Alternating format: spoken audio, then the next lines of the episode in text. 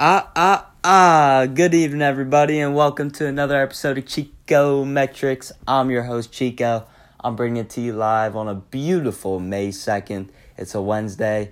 It is nice and sunny outside, almost too hot. It's kind of that summer weather now. I'm excited that it's finally starting to come around because this winter was terrible, to say the least. I got a good show coming up. I want to talk about the Cleveland Cavaliers win over the Toronto Raptors and the Washington Capitals win over the Pittsburgh Penguins. So first, let me get into what transpired last night in this Cavaliers pace Cavaliers Raptors game, excuse me. They already beat the Pacers, so I don't need to talk about that. But let's get into game 1 from last night.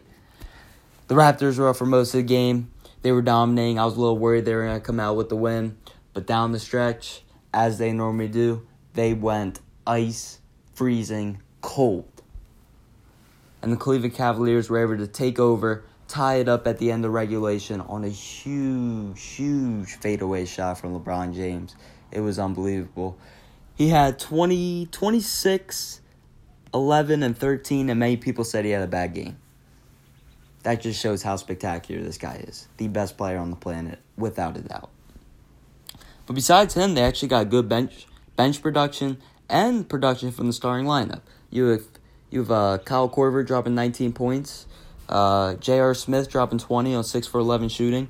Tristan Thompson was a big factor off the bench, and Jeff Green didn't miss a shot, 16 points on 4 for 4 shooting. What a great game from him. But I'm here to break down the absence of this team's supposed second option, Kevin Love. Kevin Love has been disgraceful during during these playoffs, and he was even worse last night. Seven points on three for 13 shooting. They couldn't even give him the ball in crunch time because he wasn't doing anything productive. Absolutely nothing. Seven points, and you you're supposed to be the second option of this team. And not only that, Kevin Love, he's averaging just under 11 points on 32% shooting during these playoffs.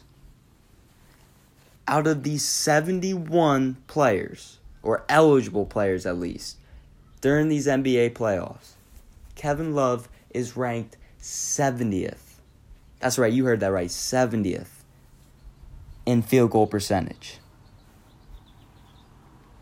Now I don't know I don't know if you guys remember, but they gave up Dwyane Wade at the deadline for absolutely nothing. They gave him up for a Caesar salad and a couple croutons. To be quite honest with you. I honestly think it was like a 2020 second round pick. It was nothing. But Kevin Love, during these playoffs, in eight games, he has 87 points and Dwyane Wade for the Heat in five games had 83 points. Kevin Love in three more games has just four four more points than Dwyane Wade. That is absolutely dreadful. And plus, this guy's had five games with under 12 points, no games with 20 points. And just to go back in time, during the finals last year, take away game four, he's a 30% shooter. And in the 2016 NBA Finals, they had Richard Jefferson starting over him.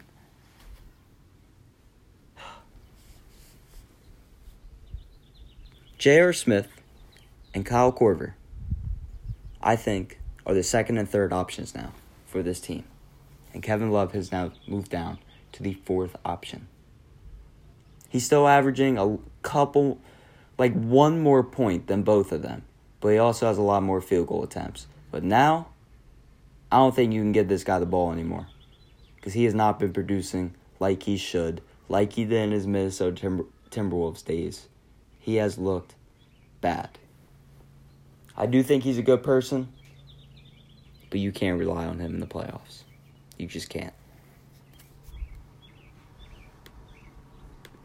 There was a big NHL playoff game last night with the Washington Capitals taking on the Pittsburgh Penguins. Series was tied 1 to 1 going back into Pittsburgh.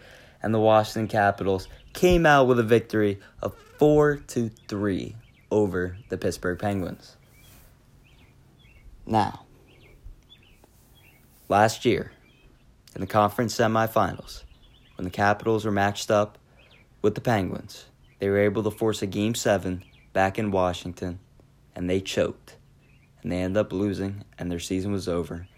And the Pittsburgh Penguins went on to win the Stanley Cup over the Nashville Predators. Now, I was ready to give up on them. I had no faith in them coming into this season.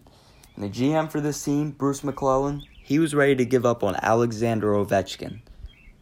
There were talks that they were going to trade him. But, with all that being said, I now have a new team to win the Stanley Cup this year. Originally, I thought Tampa was going to win it. I'm changing my pick. I am going with the Washington Capitals. Now, there's a lot of reasons why this team has been producing. Some say it's un, un, unexpected production from guys like Chandler Stephenson and Tom Wilson, or John Carlson, uh, Evgeny Kuznetsov, and Nicholas Backstrom's high point production. And a lot of people say it's because of Braden Holtby, his 2.8 goals against average and 925 save percentage. But the main reason this team, this Washington Capitals team, will win the Stanley Cup is because of the man, the myth, the legend, Alexander Ovechkin. Now, I know the list piles up. He's never made it to the conference finals.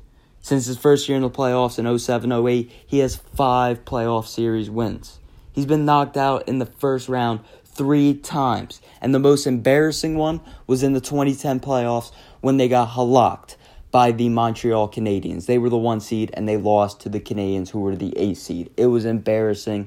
And since then, a lot of people want to give up on Ovechkin. And they're going to try to dement his legacy and say, hey, this guy never won a Stanley Cup.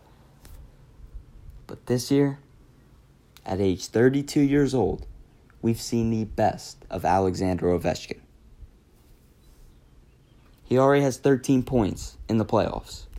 Second, that is the second highest of his playoff career since he was 23 years old.